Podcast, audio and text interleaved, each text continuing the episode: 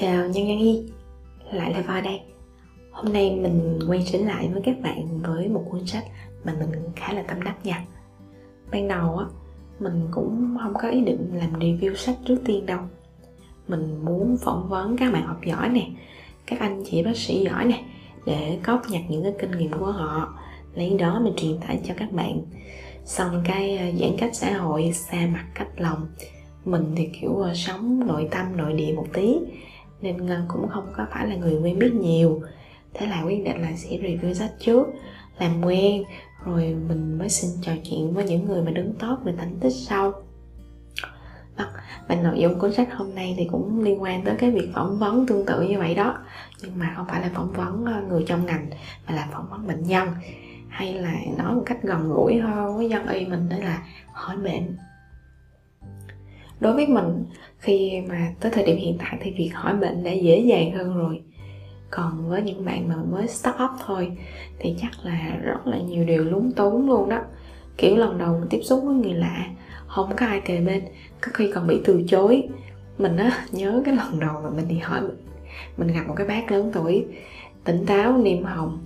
Mình cúi gặp người chào bác, tim thì đập, chân thì run, lập cập lập cập lập cập. Xong hỏi bác không bác ơi bác cho cháu ờ, hỏi bác vài câu được không? Tại mai cháu cần làm bệnh án nộp á.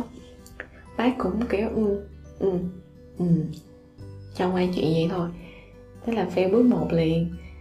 Rồi mình mới ráng thêm một xíu là um, hỏi cái lý do về viện là bác ơi vậy mình bị cái gì mà về viện đây à? Bác nó mới nói ngược lại với mình. Ủa chứ bác sĩ mà không biết thì bệnh nhân tôi sao biết được? Cái cứng họng liền tức là phen bước hai liền luôn. Nhưng mà kiểu ờ, thấy mình cũng tội xong mình cũng cố gắng hỏi thêm vài câu thì bác cũng hiền à, cũng trả lời. Chắc là do buổi sáng chưa có ai hỏi chắc là cũng thấy mình cũng tội quá nên bác cũng trả lời. À, mình cũng lật đật khai thác hết mấy triệu chứng mà mình vừa học được. Xong cuốn quýt quá đi rồi mới biết là chưa có hỏi tên tuổi của bác là gì hết trơn hết sau này à, rồi cũng đi theo bác sĩ nè theo mấy anh chị lớn tuổi thì tự tin hơn khai thác được nhiều hơn. Nhưng cái việc hệ thống lại những cái triệu chứng và những cái thông tin mình khai thác từ bệnh nhân vẫn chưa được chắc chắn rồi mới đi theo nhóm bạn này, nhóm bạn kia. Người này hỏi, người kia hỏi, cũng bù qua sớt lại.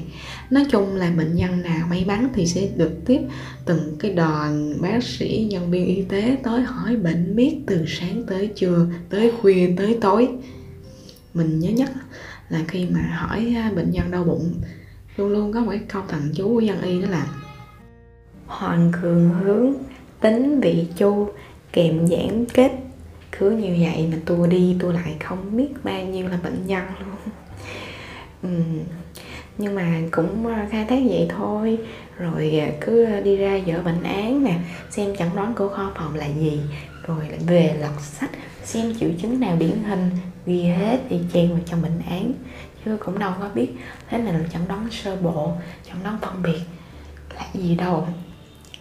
Và trong cái khó thì nó cũng nói cái khăn sau này mình vô tình bắt gặp một cái bộ phim về y khoa có cái cuốn sách mà hôm nay mình định giới thiệu với các bạn đó. Tên quyển sách này là The Patient History Evidence Based Approach rồi mình cũng về đọc thử xem như thế nào. Câu đầu tiên trong cái lời dẫn nhập của quyển sách này là nếu bạn cho người ta một con cá người ta sẽ được bữa, bữa no. Nhưng mà nếu bạn dạy họ làm sao mà bắt được cá thì cả cuộc đời họ sẽ ấm no. Có nghĩa là mục tiêu cuốn sách này là dạy mình cách tư duy lâm sàng, đi từ cái phân tích triệu chứng đến định hướng chẩn đoán, chỉ dựa vào một việc duy nhất, đó là hỏi bệnh mà thôi. Mình có thể coi như đây là một quyển sách nghệ thuật hỏi bệnh. Có hơi trừu tượng một xíu, đúng không? Vậy thì chúng ta sẽ đi tiếp về cái quyển sách này nha. Quyển sách này được xuất bản bởi McGraw-Hill một trong những nhà xuất bản lớn nhất thế giới. Thôi bản mới nhất là bản thứ hai. Cách đây cũng rất là lâu rồi từ 2012 rồi.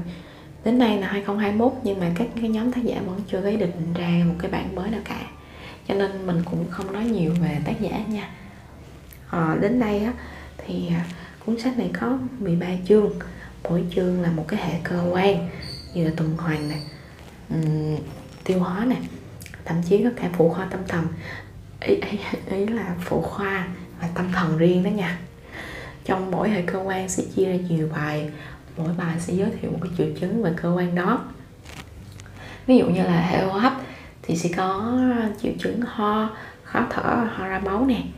À, đến đây thì cũng đâu có gì để mà tâm đắc đâu đúng không? Tại vì tất cả những cái triệu chứng nào mà trẻ có mình xin liệt kê những cái ưu điểm của quyển sách như sau. Thứ nhất là mỗi cái triệu chứng này sẽ cho các bạn một cái ca lâm sàng cụ thể về cách mà họ khai thác bệnh sử người đó như thế nào. Đây là điều không phải quyển sách nào cũng có, đúng không nè? Thứ hai là mỗi một triệu chứng thì nó sẽ có một cái lý do mà viện đi kèm, được định nghĩa rất là rõ ràng ngay từ trong cái phần đầu của ca lâm sàng đây đây là cái mục mà giúp cho mình hiểu thêm về cái thuật ngữ chuyên ngành đó. Thứ ba, đó là việc mình sử dụng câu hỏi mở. Gợi mở cho bệnh nhân kể lễ về bệnh của họ, rồi sử dụng câu hỏi đóng, giúp hướng tới chẩn đoán chắc chắn hơn. Và cách mà bạn kết thúc được cái câu chuyện đó đều được mô tả rất là logic trong quyển sách này luôn. Thứ tư, quyển sách này giới thiệu đâu là dấu hiệu có thể nặng lên, dấu hiệu cấp cứu để bệnh nhân biết đâu là cái triệu chứng lành tính và đâu là cái triệu chứng uh, ác tính. Bởi vì ờ, biết khi nào mà chúng ta không nên nhiều chuyện chạy ngay đi bảo cho bác sĩ. Là bệnh nặng lắm chứ không là đi đòi luôn đó nha. Thứ năm với những cái bạn mà lười đọc sơ sơ hoặc là các bạn mà việc sức không có giỏi thì ờ, đừng có lo bởi vì nó còn có một cái sơ đồ tiếp cận hỏi thêm mạch đó là ra luôn bệnh luôn thứ sáu là cuối mỗi bài luôn có một cái phần tổng kết và bài tập có giải thích và đáp án giúp cho cái việc mà chúng ta ghi nhớ kiến thức um, nó được dễ dàng hơn. Và cái bài tập này cũng là một cái ca lâm sàng kèm theo luôn. Và thứ bảy um, um, thứ bảy thì nghỉ thôi chứ ai mà học nữa đúng nè?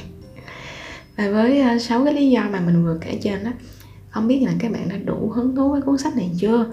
Nếu có thì mình sẽ thêm một xíu cái mặt trái khi mà đọc quyển sách này đó là quyển sách này cũng là sách tiếng anh à, chứ không phải sách tiếng việt cho nên việc tiếp cận nó cũng hơi khó.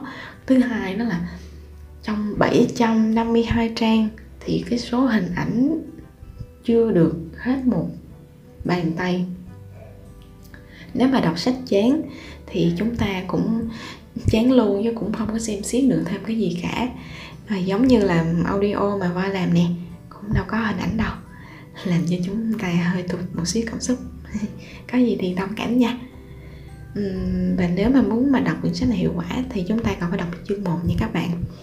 Bởi vì đây là một cái chương rất là hay dạy cho chúng ta các bước để khai thác cái bệnh sự một cách tổng quan. Tất tần tật những thông tin nào mà cần trao đổi giữa bác sĩ và người bệnh bằng ngôn ngữ. Mà uh, gọi ngắn gọn đó chính là cái patient history cái bệnh sử đó nha.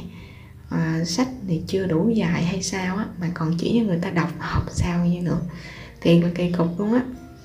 Còn chỉ các bạn cái sai lầm này kia khi mà nói chuyện với bệnh nhân ví dụ như là quá là ngây thơ nè bệnh nhân kể gì cũng tin chẳng hạn. Còn có cả năm bước lớn và 21 bước nhỏ để khai thác bệnh nhân triệt để um, ấy là để à, hỏi bệnh một cách chuyên nghiệp và hiệu quả đó nha.